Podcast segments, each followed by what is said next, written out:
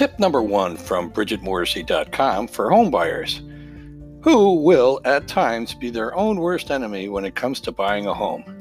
Stop making excuses. Busting the most common reasons for not buying a home was written by Terry Williams for Realtor.com on September 4th. Owning a home means you can build equity, take advantage of tax deductions, and partake in a little something called the American Dream. For the past couple of years, the U.S. home ownership rate has hovered around 64%. But there's also cons- a considerably large pool of renters in the country who have plenty of reasons for not buying. And some of those explanations are totally legit financial, economic, or personal limitations that can prove now is not the right time to buy. But we know an excuse when we hear one. We get it.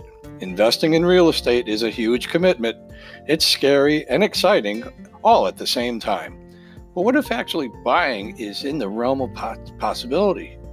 Go to bmre.us forward slash tip one and learn more about owning your own home.